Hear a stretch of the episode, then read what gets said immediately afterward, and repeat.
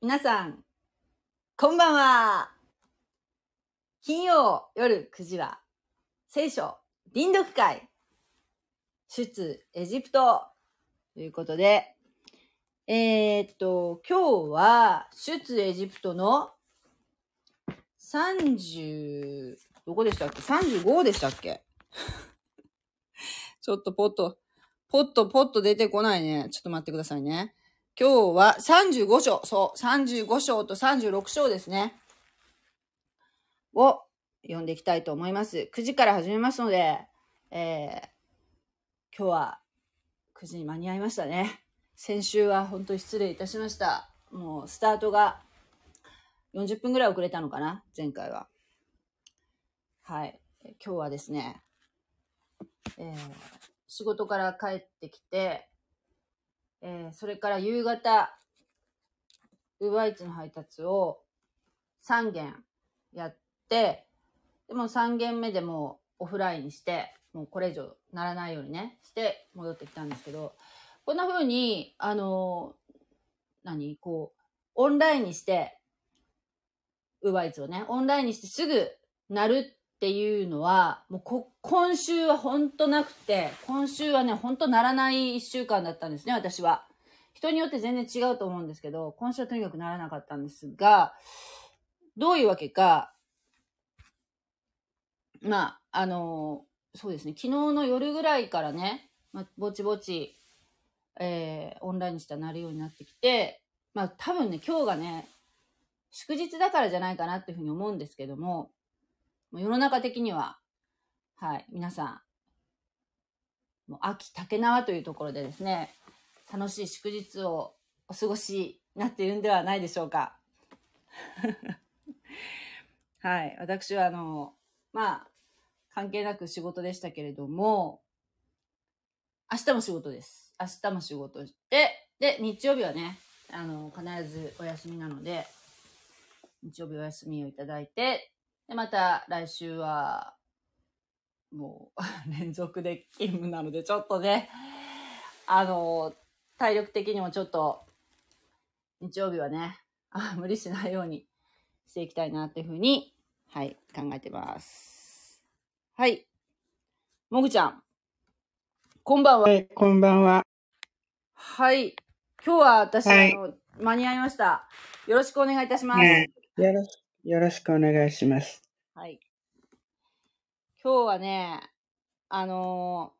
ー、あれ配ってきたよ。えー、お好みとね、お好み焼きとカツカレーを。はい。ああ、楽しそうね。そうですね。で、でもね、あ、サンビさんこんばんは。はい、こんばんは。こんばんは。よろしくお願いします。はい、お願いします。私はあの駐車場、車で配ってるので、駐車場がちゃんとあるお店が嬉しいんですけども、中にはこの路面店で駐車場が全くこうないような、ほとんどないようなあのお店があるんですね。で、今日初めて行ったんですけど、そのお好み焼き屋さんはね、駐車場がねいちだい止めれるか止めれないかっていう、もう申し訳程度のね、あの駐車場だったので、ここ止めると怒られるかなと思ったので、またぐるっと回って、えー、路上駐車して、で、そこから走って、お好み焼きを取りに行ったんですけれども。はい。まあね、夜、夜は。なんか、あの、さっき、さっきさん、駐車違反とかは大丈夫ですか？そしたら、路上駐車したら。が、一番、私は、一番ってわけじゃないけど、まあ、嫌なものですよね。だってさんびゃくえんの配達で駐車違反とか、あれ、いくら今切られるのかな？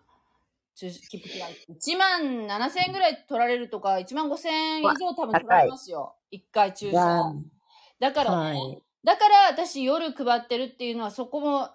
理由としてある。夜はね、あの、今ね、日本の、あの、駐車違反を、こう、き、あの、まあ、違反取り締まってるのは民間に、うん、民間のね、緑のおじさんっていう人たちにやらせてるみたいなんですね、主に。そうですよ。韓国もいるのよ。夜はね、なんか人が写真をね、ちゃんと撮って申告すれば、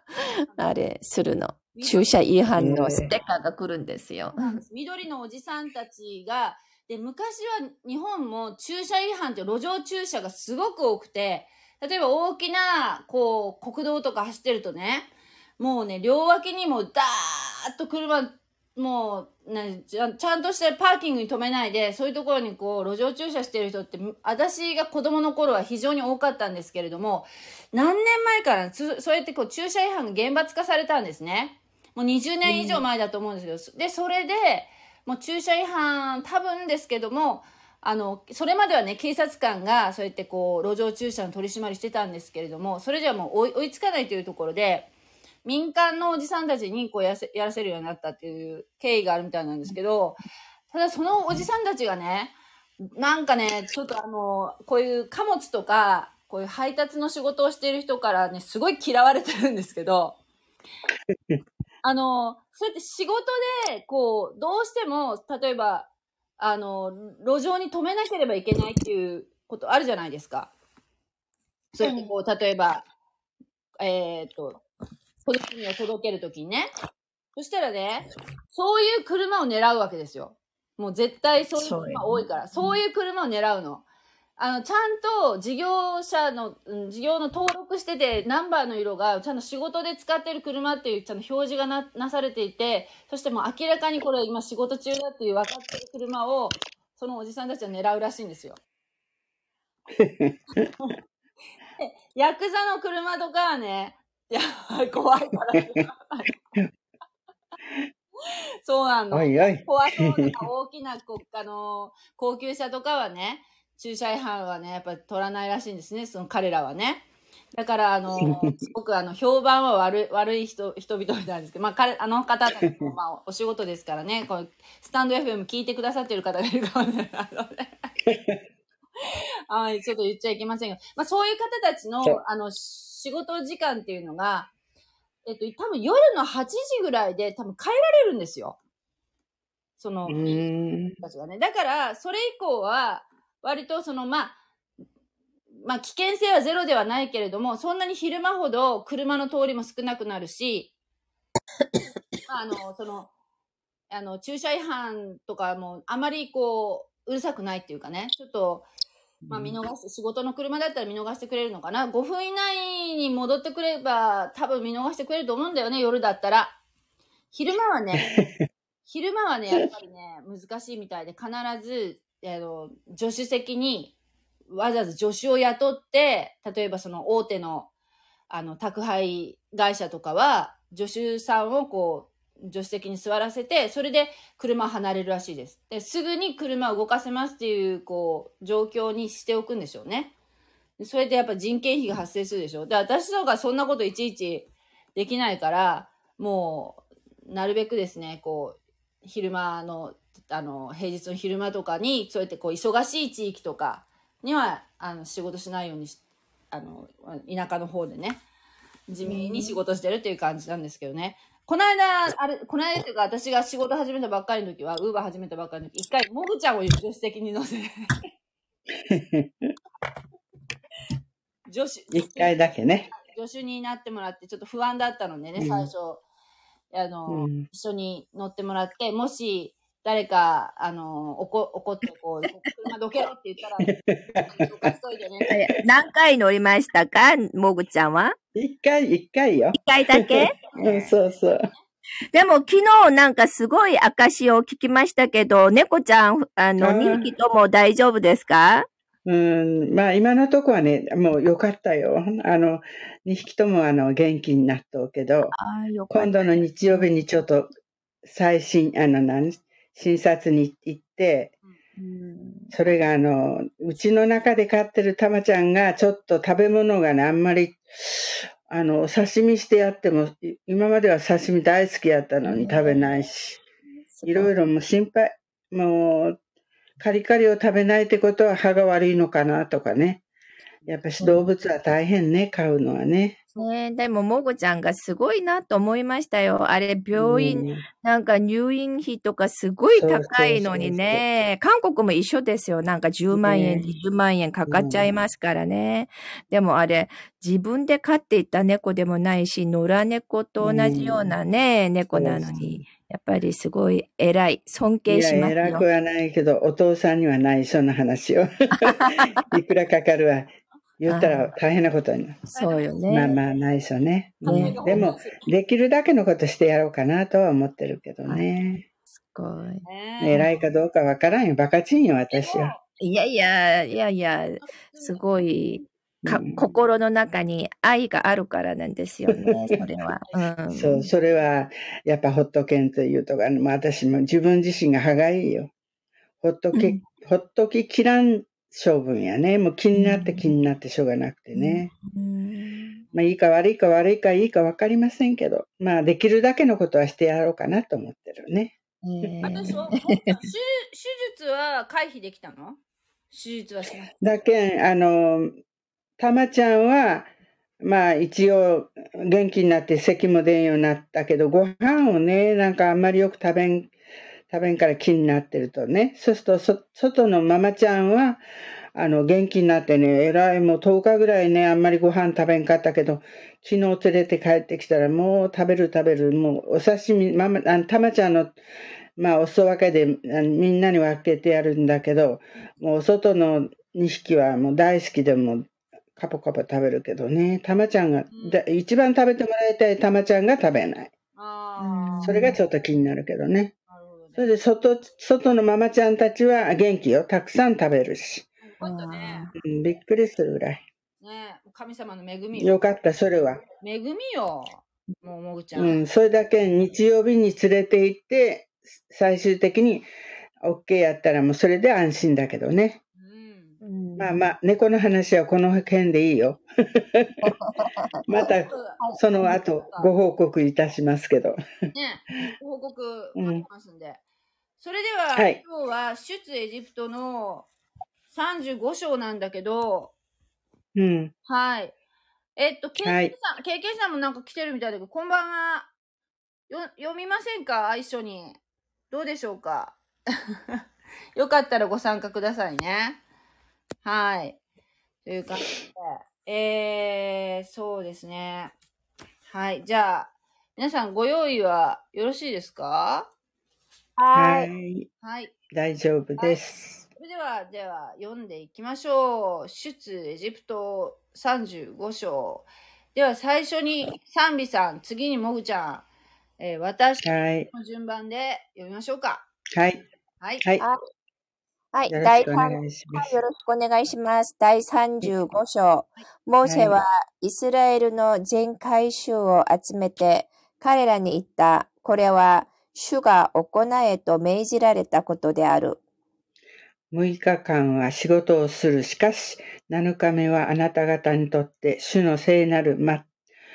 全き安息である。この日に仕事をする者は誰も誰でも殺さなければ殺されなければならない。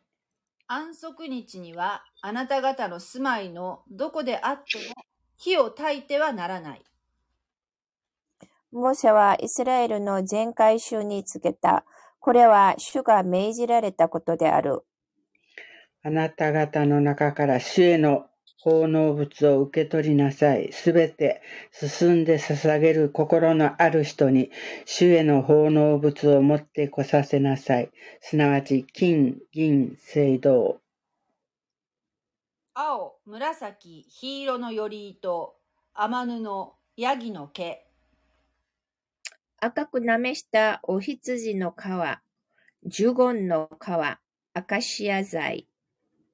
灯火用の油、注ぎの油と香り高い香のための香料、エポデや胸当てにはめ込む縞目能や宝石である。あなた方のうち心に知恵ある者は皆来て、主が命じられたものをすべて作らなければならない。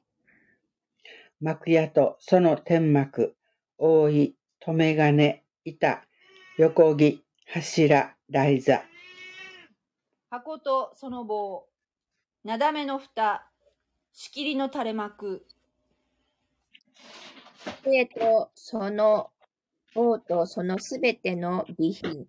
臨在のパン。灯火のための燭台とその器具、灯火皿、灯火用の油。香の祭壇とその棒、注ぎの油、香り高い香、そして幕屋の入り口につける入り口の垂れ幕。全焼の捧げ物の祭壇と、それに付属する聖堂の格子、その棒とそのすべての用具、旋盤とその台。庭の掛け幕とその柱、その台座、庭の門の垂れ幕。幕屋の杭、庭の杭、その紐。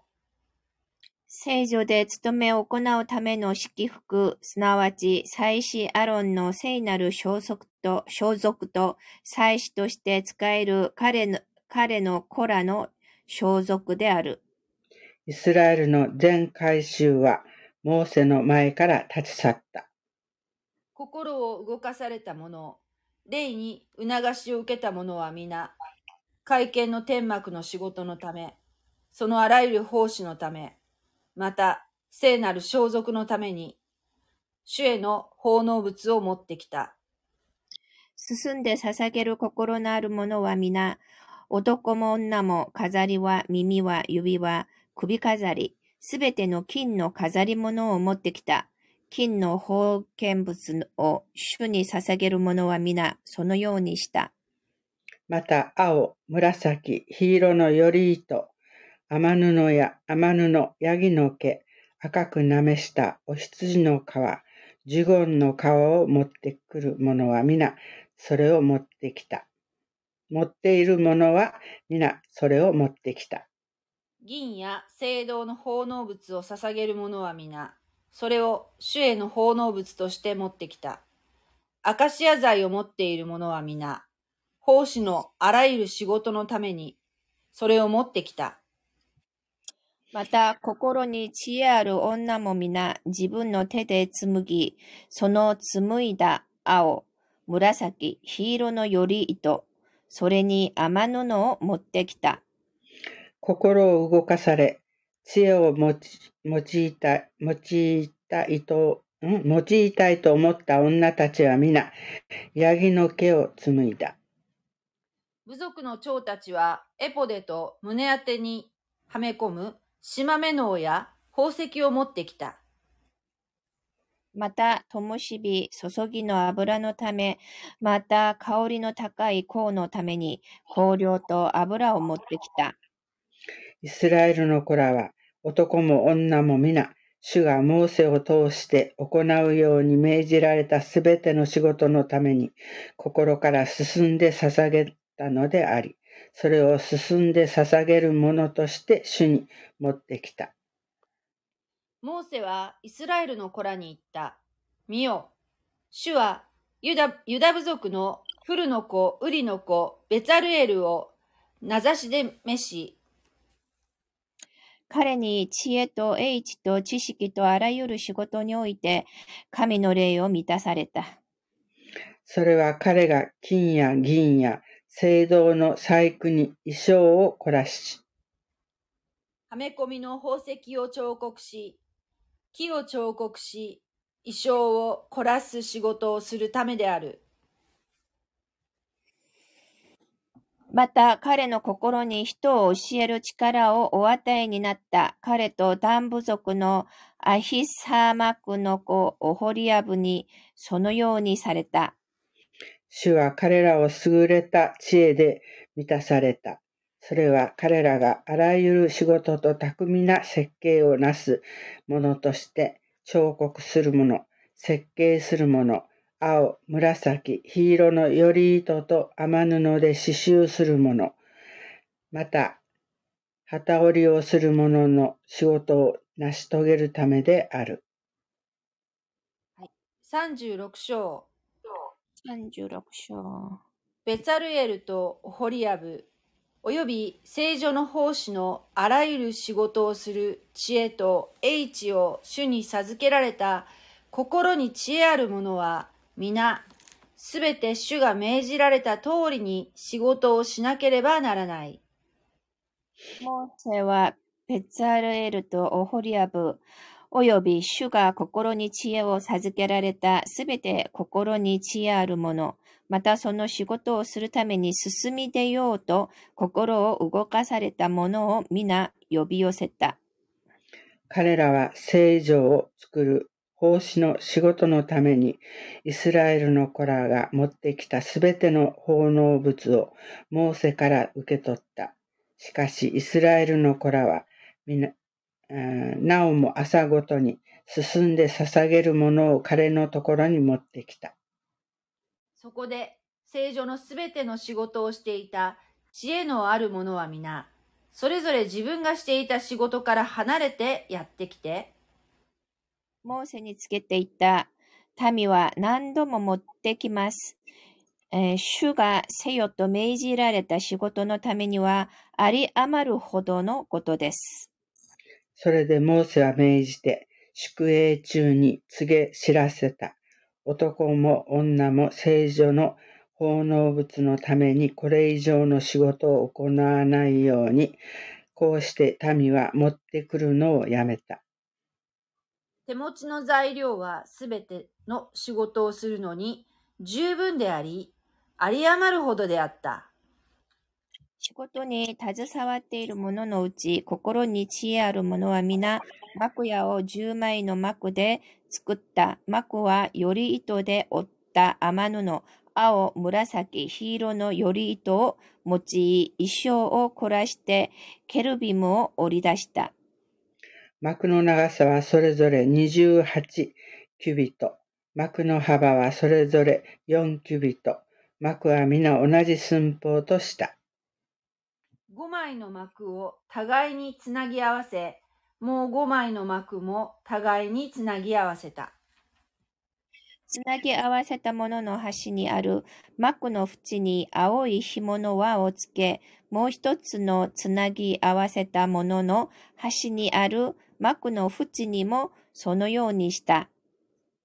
その一枚の幕にごじゅっこの輪をつけ、もう一つのつなぎ合わせた幕の端にもごじゅっこの輪をつけ、その輪を互いに向かい合わせにした。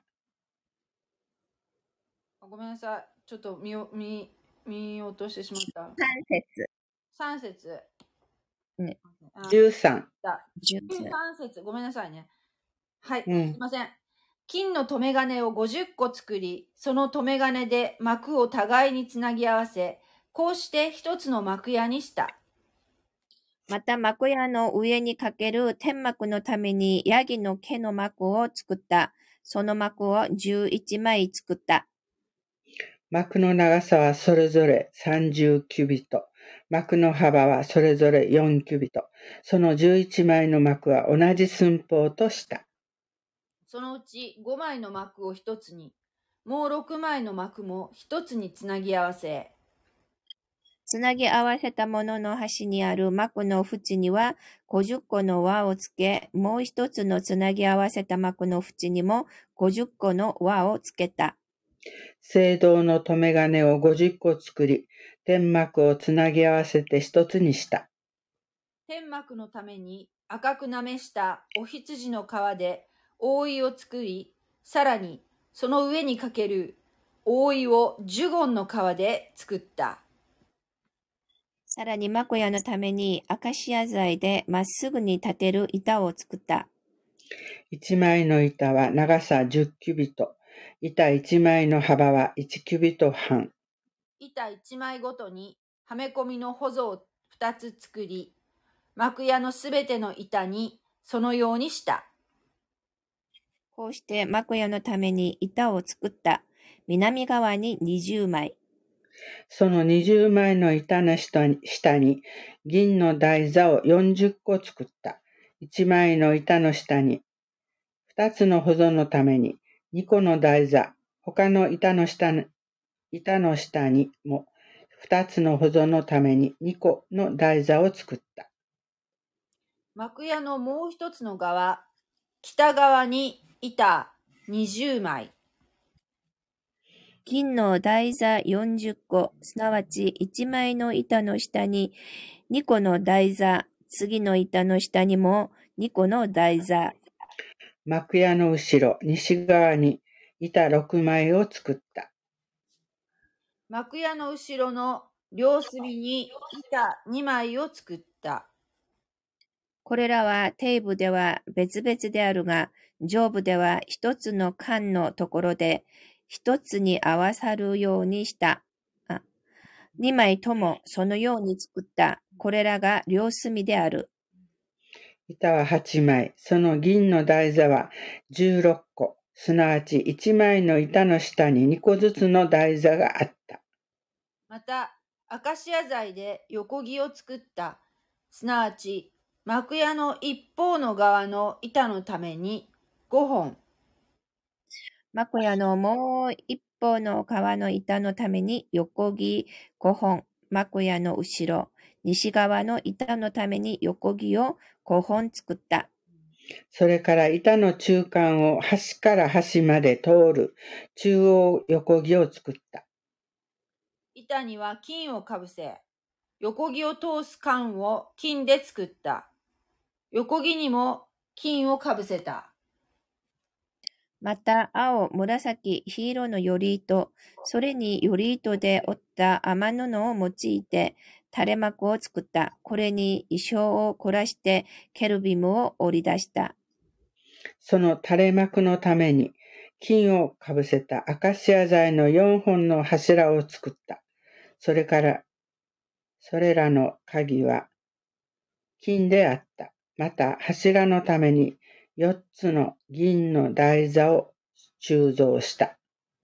天幕の入り口のために青、紫、黄色のより糸、それにより糸で織った雨布を用い、刺繍を施して垂れ幕を作った。また五本の柱とその鍵を作り、中東と頭つなぎに金をかぶせた。その五つの台座は青銅であった。アーメン。アーメン。もうこれはもう想像するともう分からなくなって途中から一生懸命一生懸命頭の中で組み立ててたんだけどもう分からなくなってきた。もうすごいね、うん、細かい細かいですね本当に、うん、なんかねあの私の手元にねこういうねあなんか YouTube で映るかなこの映しちゃいけないのかなあのー、幕屋の図が書いてあるこうなんていうの図を持ってるんですけどこれをこう照らし合わせながら見たんだけどやっぱりもう途中でわからなくなってあーでも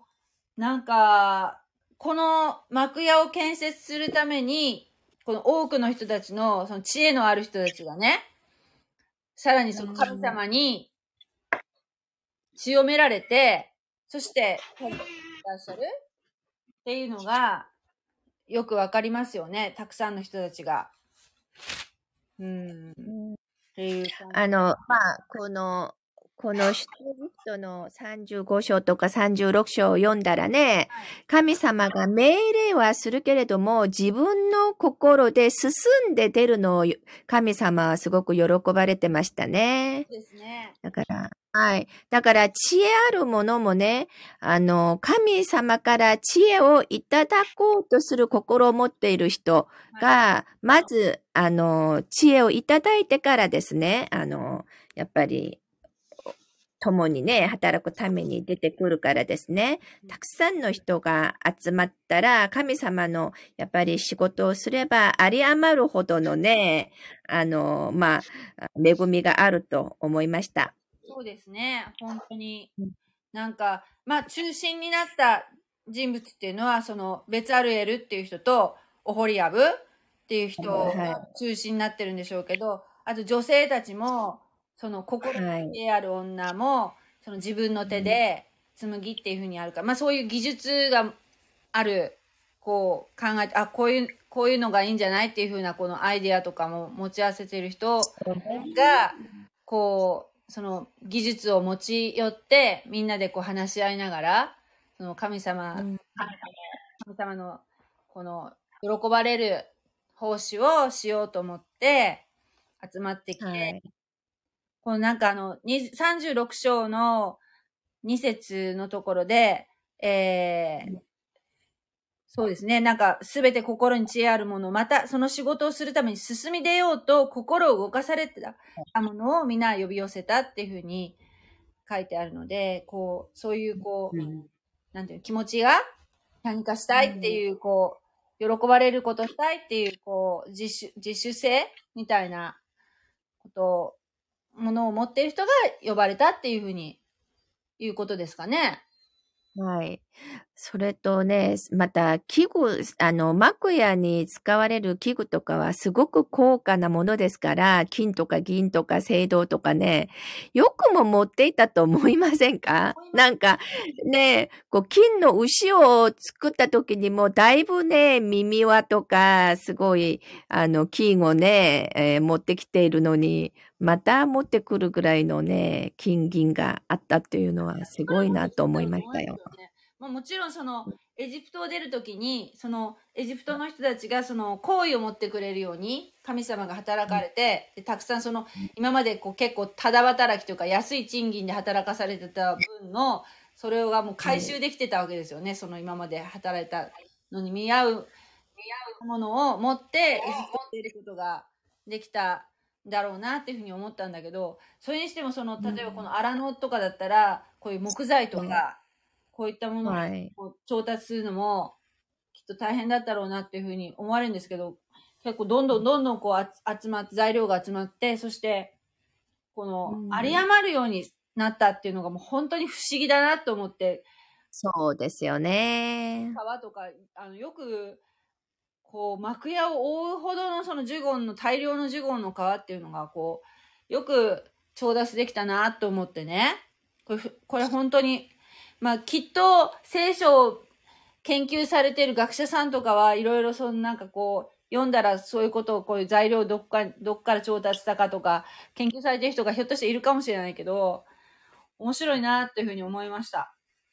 でもね、今でも教会の仕事とか宣教地でのね、神様のために働く宣教師の間ではこういう証がたくさんありますからね、絶対足りないし、これは不可能だと思っていたのもやっぱり神様がいろんなあのまあ人を通してとかいろんなね環境を通して満たしてくれる体験をするからですね。やっぱり従順して神様のあの働き、神様とのなんかこうデ、デボーションというかですね、そういうのはやっぱりあの自分の心から進んでやってみるべきだと思いますね。はい。ね。それとなんか幕やいろいろね、もうこう、さっき、パ、あの、私今 YouTube でね、さっきあの見てたんですけれども、さきさんがこうパンフレットみたいなのをね、見せてくれたときに、よく見えなかったんですけれども、うん、まあ、この幕屋というのは、まあ、現在の教会を象徴しているものでもありますね。うん、えーうんうん、なんかこう、つなげ、つなげる、もう、缶、缶でこう、つなぐとか、いろいろね、つなぎ合わせるというのは、まあ、今の教会は、全世界の教会がみんな一つであるとね、あの、イエス様を、あの、クリストの、クリストを体としている教会は、みんな一つであるということを象徴しているし、なんか、ジュゴンの川とか、こう、いろんな、ああいう川、色をね、なんか、なめすって言いますか、なんというのあれ。あの、とにかくそれはイエス様、血潮、十字架で贖いの対価として払う血潮のこととか、そういうのを全部象徴しているからですね。なるほど。うん。だから、紫色とか青とか黄色とか、こういうのは全部、あの、イエス様が十字架につけられる前に、紫色のガウンを着せられたりね、ああの、十字架で血潮を流したり、血を流したりするから、しあの、色がね、黄色とかね、赤とかいうのは全部すべて、イエス様の十字架の、あれをね、あの、贖いのあことを象徴している、予表しているものなんですね。あ、なるほど。うん血の色だ、血の色とか、紫色の衣着せられてたね、そういえば。ねうん、はい。ほんだからここで青とか、あの、あの、青っていうのは紫に近い青なんですよね。うんうんううんん。そっか。うあ、ん本当にもう、そし、そうだね。そしてこの幕屋っていうのは、まあ、神様と出会うところでもあるけれども、イエス様、イエス様を予表しているのかもしれないね。この、ですよ。だから、二人がね。うん、なんか、はい、幕が真っ二つにね、うん、あれ、真っ二つになったじゃないですか、イエス様が、うんあの、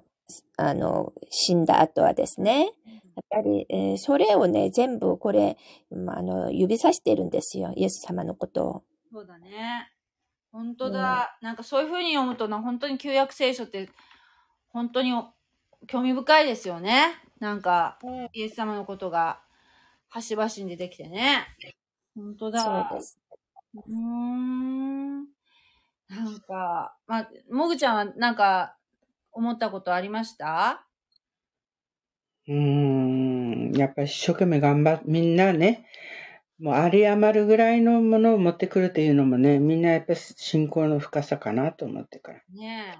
本当だね。よね。なんか、ね、ねえ、そ喜んで、その、なんて、いやいやじゃなくうてん、ね、喜んでそうそうそ持ち寄ったんだよね。そして、う。ね、ね、神様、神様にこう、ロボットのように動かされているんではなくて、その自分その、うそ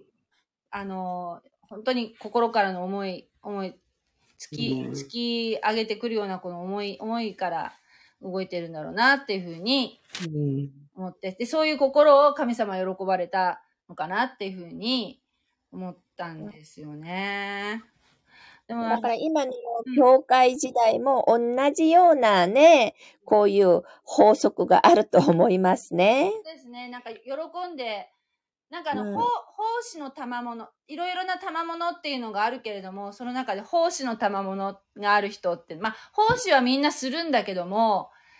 そ奉う仕のそ賜物がある人っていうのもいるんだって、もぐちゃん。特別。ええで、そういう人の奉仕は、まあ、みんな奉仕するんだよ。みんな、きょあうの、ん、クリスチャンはうね、ん、みんな神様のためのお仕事するんだけども、特に飛び抜けて、もう突き抜けて奉仕する人がいるんだって。うそういうのはん、もう本当その人にそういう賜物が神様から、うん、神様をその信じた瞬間に、その、その人に与えられた、うん、あの、まあ、宝物だよね。そういう能力っていうか、うそういうのん、が、その、みん、人によって、その、まあそういう、こう、そういう賜物をもう特に持っている人とかもいる、いるんだって。あとは、ええ例えばその、献金もそうだよね。献金もそういう賜物がある人がいて、うもう、ん、献金っていうとすごい日本人はなんかこう、えっていう、なんかあんまりほら、マイナスの、そうやってこうう宗教ん、に、宗教にお金をうかけてん、とか思うかもしれないけど、そういう献金する賜物のある人もやっぱりいて、そういう人は、やっぱりそのみんな献金するんだけど、飛び抜けて献金するはず。本当に。うそれん、は、その人がめちゃめちゃ収入がある人とか、ね、そう、あの、うん実際にその、ものすごく稼いでる人とか、そうじゃないとか、そういうふうなのは関係なしに、そういうこう収入のその、あの、有無関係なしに、もうそういう賜物のある人は、もう本当に、もう、なんていうの、ものすごい捧げるらしいのよ。捧げるけど、うでもん、そういう、そうやって捧げるけどね、捧げる人にはやっぱその、それなり、それの神様がやっぱ恵みを与えてくださるから、別にそうやって生う活にん、困るとか、そういうふうなことはなないと思うんですけど、あの、そういう方も、やっぱ中には、みんながみんなそういうわけじゃないけどね、そういう方もいらっしゃるよっていう話を聞いて、あ、うそうなんんだと思って。今、たけさんがいい話しましたけれどもね、確かに献金をたくさん捧げられるというのも賜物だと私も確かに思いますよ。あの、それも賜物だと思いますけれども、やっぱりね、そうやってみれば、神様からの本本当に満たされる恵みを経験して、その経験がまた重なって、もっともっとするようになる傾向もあります。だから、はい、これ自分の心で、まあ、進んでやるというのはね、いくら神様のめ、あの、恵みを、あの、恵みを感じているかと、あの、同じ、だと思いますよ。だから、恵みを深く感じれば感じるほど進んでやりたいという気持ちが多くなるからですね。だから、うん。そういう賜物もあるけれども、神様はその賜物を応援しますけれどもね、じゃあ、あの、その人が持っている賜物をもっと使う、使うことができるように神様は応援もしてくれるけども、その人もまたもっともっと努力して自分なりにね、また、あの、従順していこうという、あの、気持ちで努力をすれば、それにまた神様がその能力とか、あの、才能をまたもっと満たしてくださるということね。だからロボットのようにあの強制的になんかやるんじゃなくてですね、人間の努力も必要だということなんですよ。全部精霊にあの委ねるとかそういう意味じゃなくて、自分もあの献金をね、ちょっとまあみんながねもったいないと思う時もあるんですよ。でもね、神様の恵みを大きく感じれば感じるほど全然あのもったいないと思わなくなるし、またやってみれば。やってみるほど、なんか、なんとも言えない神様がまた他のもので満たしてくれるのも体験したり、えー、そういう、うん、そういう経験をたくさんするようになるんですよ。何にもしなかったら何にも起こらないけれどもね。なんか、ちょっとやってみれば、やっぱりいろんな経験をするようになると思います。そうだね。やってみないとわからないところですよね。うん、これはね、本当に。そうだと思う。そうそうそう本当はそうです。うん。なんか、うん、あのー、まあ、基本なんか献金っていうのは、ちょっと痛みがあるぐらいがいいっていうふうには言うけども、そういう痛みとかじゃなくて、本当になんかこう、なんて感謝の気持ちで、こう、捧げたいという思う時ってありますよね。そういう時って。なんか、ね、すごく、あのー、なんていうのうわー神様ありがとうっていうこう実生活でそういう感じた時に本当にあの進んで捧げたくなる時ってありますよね。でもそういう風に感謝してこう捧げられる場っていうのがクリスチャンに与えられているっていうのがそういう形で形上ねちゃんと捧げる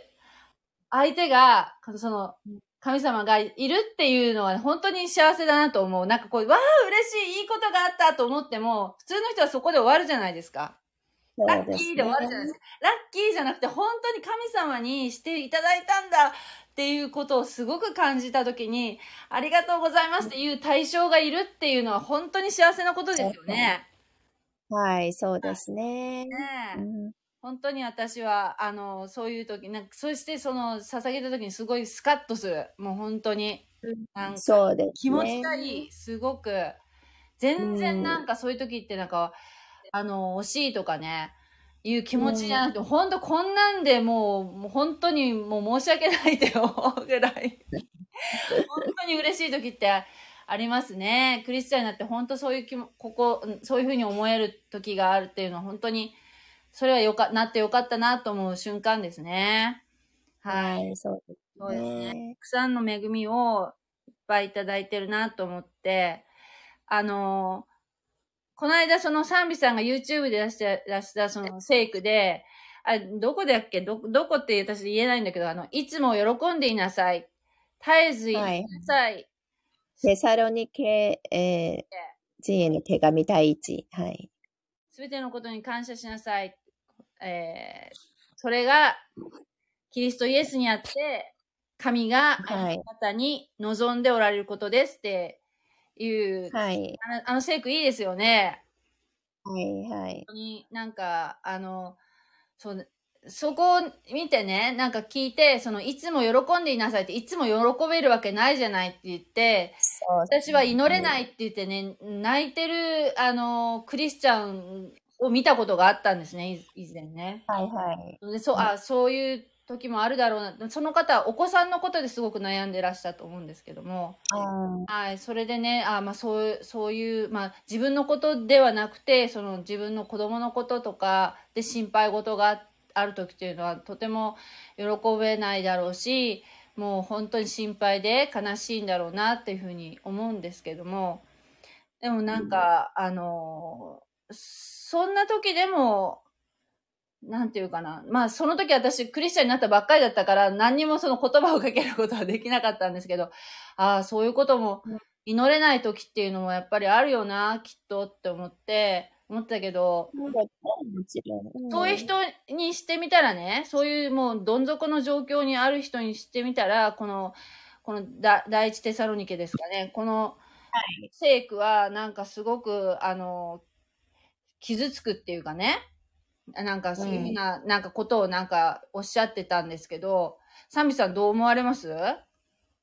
いや、悲しんでいる人には、共に悲しみなさいとも言ってるじゃないですか。そうですか。神様が。だから、聖書という聖句は、もう、あの、だから、こう、もう文字通りにね、もう悲しい時も喜びなさいという意味じゃないんですよね。うん。うん、だから、悲しむ時には。共に喜ぶ。悲しむ人と共に悲しむ。そうそうそう。だから、あの、いつも喜んでいなさいというのは、それこそニコニコ笑いながら喜べっていう意味じゃないんですよね。だからどんな、あの、苦難があっても、だから辛いのは辛いし、悲しいのは悲しいけれども、えー、喜びっていうのは、例えばね、子供が死んじゃったっていう場合、喜べる人がいますか？しかしね、これがもう本当に神様の前で泣いて泣いて神様に訴えたり、どうしてこんなことが起きましたかとかね、言っているけれども、結局はですね、あの子供が神様に召されたと思って、あ、天国に留学させているという気持ちになって、すごく心が安らかになったというお母さんたちのこう証もあるんですよ。あの、去年、あの、去年、韓国で、こう、水害で、アパートの駐車場で、あの、車をね、ちょっと、車が沈みそうだから、車を取りに行って、たのに、息子が、じゅうよんさいの息子が、ママ、私も一緒に行くよ、危ないからね、って言ってね、一緒に、あの、ついてきたら、あの、アパートの地下の駐車場だったそうですね。もういきなり、もう水が全部こう、溜まってしまって、息子が死んだんですよ。で、お母、お母さんは、ちょうどね、あの、なんか、こう、こう、あの、こう息ができるくらいの場所にいたから、お母さんは何時間かけて、後で、あの、助けられましたけれどもね、息子が死ぬ前に、駐車場で叫んだんですよ。お母さん、神様を信じてますか？私が死んでも、絶対神様を信じてください。私の、神様、私の罪を許してください。今まで私がこういうことと悪いことをしましたとか言ってね、じゅうよんさいの息子が死ぬ前にそういうふうに叫んだんですよ。それから隣で死んでいくあの老人夫婦に向けてもイエス様を信じてくださいとか言ってね、そのじゅうよんさいの子供がそんなに叫んで、結局子供が亡くなったんですね。で、その子供のお母さんがもう今はね、全国の教会にこう証しする講師みたいになってね、あの、全国の教会に回ってその証をしてるんですよ。証をするたんびにお母さん泣きますね。子供のことを思い出して、もう本当にいい子だったそうですね。もう、こうじゅうよんさいだけど、もう本当にね、もう大人のような心、気配りとかがある子供で、本当にプライドを持っていた子供だったんですけれども、その子供が、あの、亡くなったから、本当に悲しくて、もう、いつもね、もう泣きますけれどもね、でもね、心の中に、こんなに証ができることは、本当に心の中に喜びがありますと、神様に感謝しますよって言って、証をしているんですよ。すごいじゃないですか。すごい、本当に、うん、すごい。じゅうよんさいとは思えないですけど、もう本当にじゅうよんさいと思えやっぱり思えないでしょ、ね、もう、もう本当にこう神様のことがよく理解できてたんだね、きっとね。そのねえ、子供がすごい信仰深かったみたいです。お母さんよりも。だからお母さん、私がもう死んでもお母さん、もう本当にこう、なんか神様絶対信じてくださいみたいな、こお母さんありがとうねとか、ね、言ってたみたいですよ。お母さんの心配してるんですよ、うん、死ぬ間際にね。お母さんの信仰が揺らがないようにね。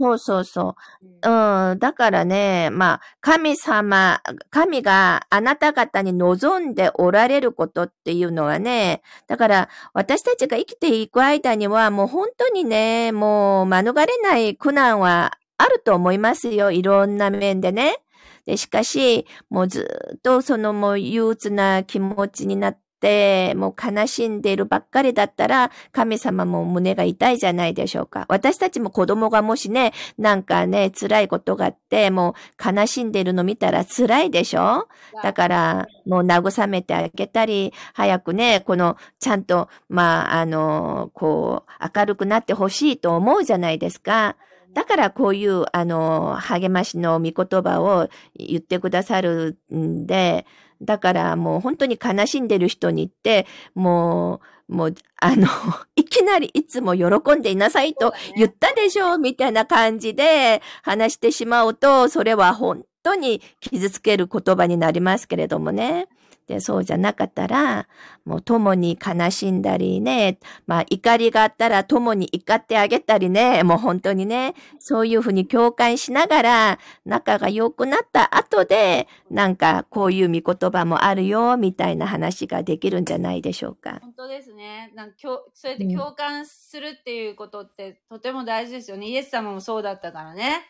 そうですよ。ね、イエス様はね、そうやってこう、本当に、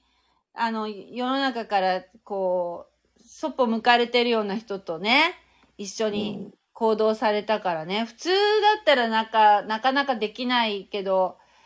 できないし、普通の私とかが安易にそういう風なとこに入っていくと、自分も同じようになんかこう、なんていうの？感化されて、うん、そ、そ、そういう世界の方に行ってしまう。そうそう。性があるけれども、イエス様はやっぱ神様だから、そういう中にあっても、うん、こう清らかさがあって、うん、そしてみんなを引きつけて、うん、そしてあの導いていかれたんだろうなっていうふうに思うんですけどね。はい。本当にあのそんな感じで、はい。で、もう今日こんな時間になりましたけど、本当にあのいいお話聞けてありがとうございます。もうすごい、はい、あ, ありがとうございました、ね。お子さんのことも聞いてね。あの、そうやって私も今、えーと、今度から、そうやってこう人と、人の悲しんでる人と共感して、共に悲しんだり、共に喜んだりできる人間になりたいなと思います。私本当ね、頑張れ、ね、共感力がないのよ、私。私本当それ思う。泣いてる人見たら、なん、なんかこう一緒にこう、なんていうの、あの、悲しんだりできてる人って、私の、あの、職場の人とかね、見てるとね、そういう共感力がある人って本当にいて、本当すごいなと思うんだけど、私悲しんでる人見て、泣いてる人とか見ると、なんで泣いてるのって、笑いなさいよって言ったりした。いや、それはね、あの、さきさんが割と明るくて肯定的な考え方を持っている人だから、まあ、共感力がないというよりはね、あの、もともとさきさんがそういう明るい傾向っていうかね、なんか肯定的な考え方を持っていった方だったから、そうじゃないでしょうか。あ、まあ、う、うまいね、サミさん。共感力っていうのは、私の、まあ、一つのテーマですね。こう、これってその、うん、そういう人たちとこう共感してね、あの、うん、あの、一緒にね、こう、なんかこう、そういう気持ちに寄り添うっていうことですかね。あの、うん、そういうことが、やっぱ神様の力がないとそれはできないなっていうふうに思います。愛の音さん、こんばんは。愛の音さん、耳、耳マークがついてる。わ、聞いてくださってありがとう。ね、愛の音さん元気になった？ねえ、私ちょっと最近愛のねさんの聞きに行ってないんだけどね、あの元気になられたかなと思って、えっとまた今度遊びに行きますね。はい、では今日はこの辺にしたいと思います。じゃあ、はい、はい、マミさん明日またよろしくお願いいたします。はい、私もあのあの林道会も楽しみにしてるし、本当に楽しみにしてます。ありがとうございます。ありがとうございました。はい、おやすみなさい。なさい。ありがとうございます。はい。では、おやすみなさい。God bless you。おやすみなさい。はい、失礼いたします。はい。